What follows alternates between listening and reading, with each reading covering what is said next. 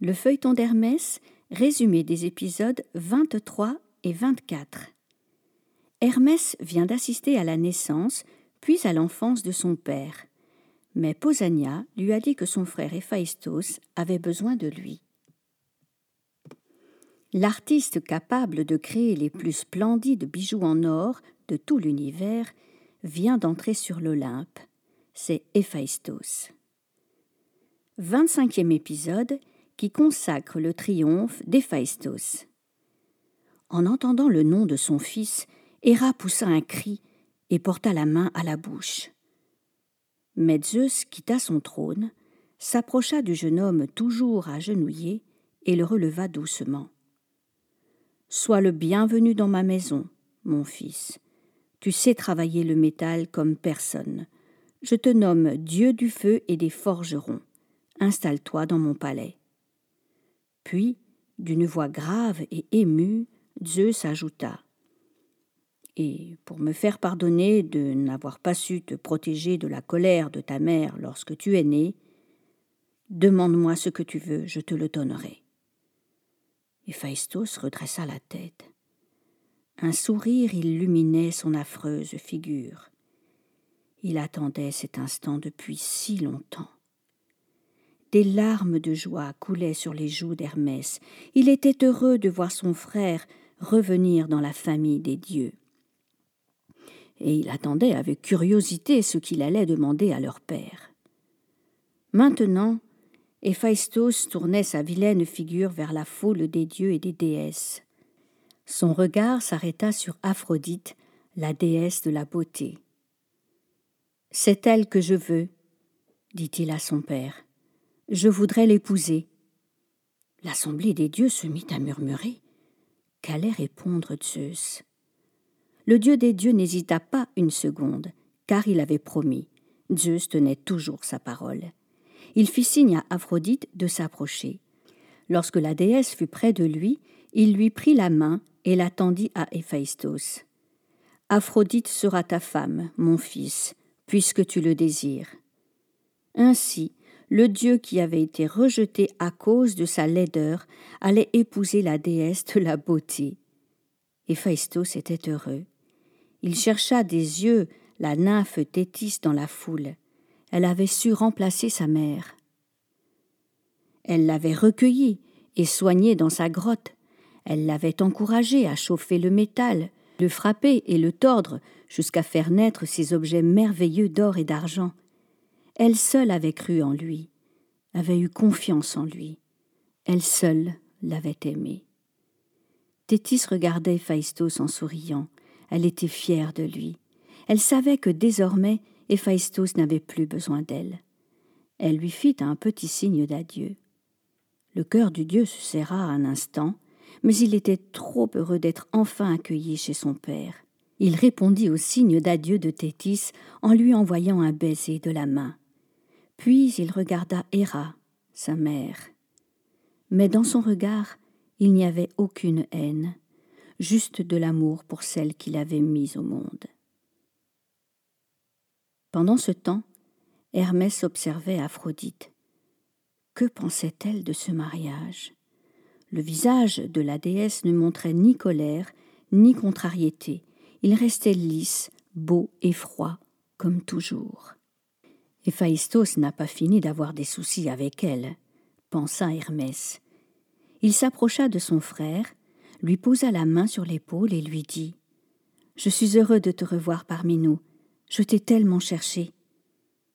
Mais Héphaïstos ne l'écoutait pas. Il avait pris la main d'Aphrodite et regardait l'assemblée des dieux d'un air triomphant. La plupart des dieux présents baissaient la tête. Ils étaient horriblement jaloux d'Héphaïstos, car nombre d'entre eux avaient espéré épouser Aphrodite. Mais Zeus avait toujours refusé. Hermès regardait avec étonnement tous ces puissants dieux obéir en silence à la volonté de son père. Pourquoi donc lui obéissaient-ils tous? Pourquoi acceptaient-ils ce mariage sans rien dire? Oui, pourquoi Zeus commandait-il aux dieux?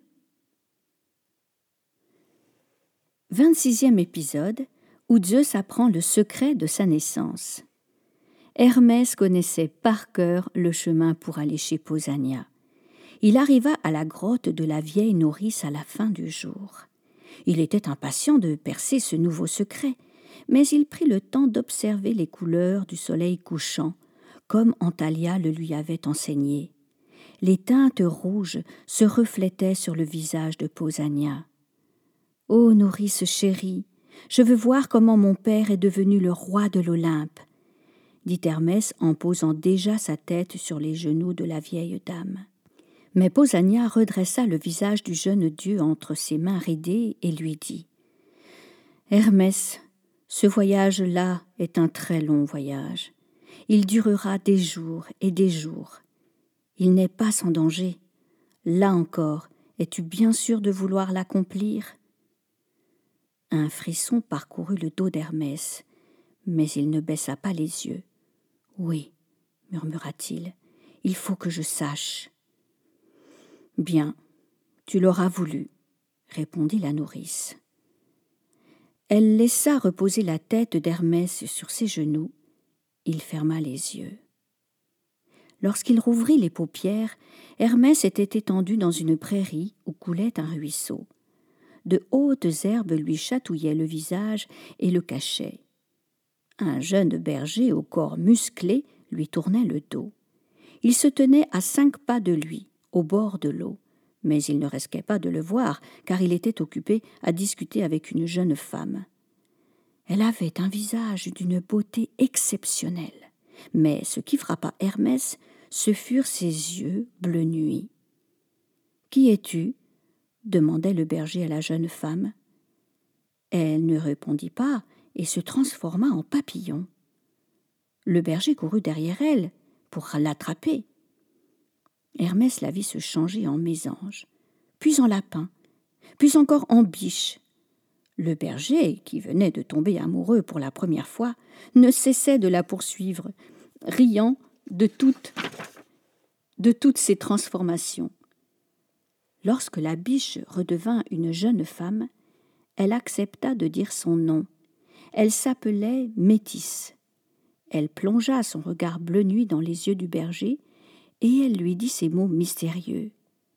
Berger, je te reconnais, et je te connais même mieux que tu ne te connais toi-même. Le berger, surpris, ne répondit rien. Métis poursuivit. Tu t'appelles bien Zeus, n'est-ce pas? Mais comment connais-tu mon nom? s'étonna le berger. Je sais bien d'autres choses encore sur toi, sourit Métis. Je sais qu'à ta naissance, ton père voulait t'avaler, comme il a avalé tes cinq frères et sœurs avant toi. Et je sais aussi comment ta mère et ta grand-mère t'ont sauvé la vie en te cachant ici, sur cette île. En entendant ces paroles, Zeus était devenu très pâle. Cette femme connaissait son nom. Il devinait qu'elle n'avait pas menti. Mais qui est mon père? demanda-t-il d'une voix tremblante à Métis.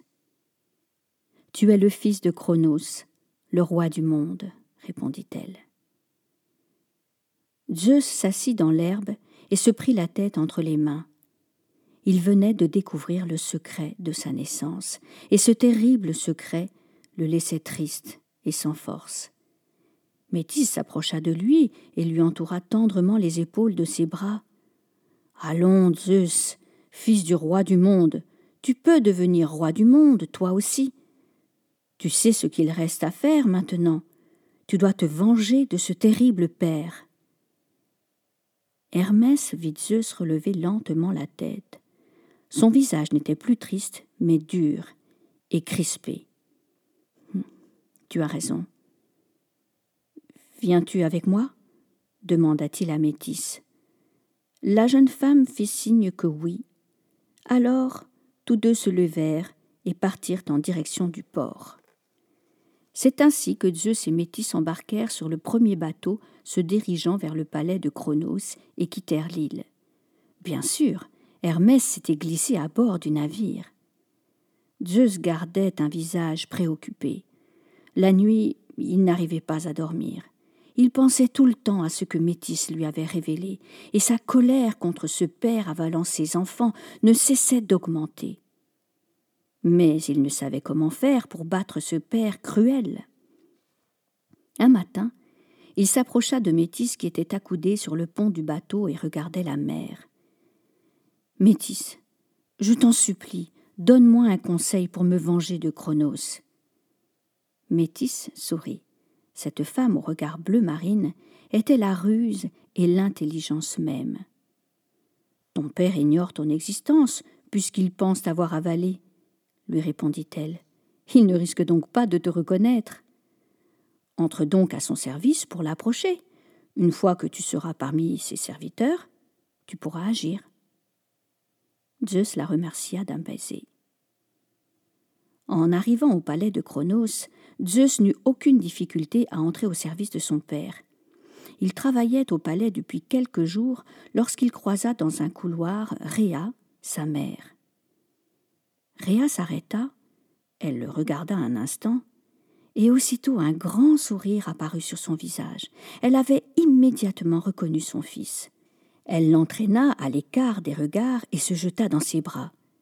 Mère, je suis heureux de te retrouver, dit Zeus en l'embrassant tendrement.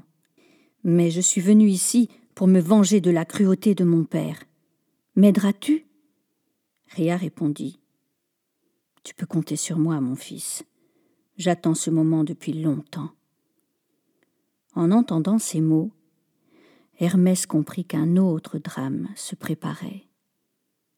À suivre. À demain, les petits loups.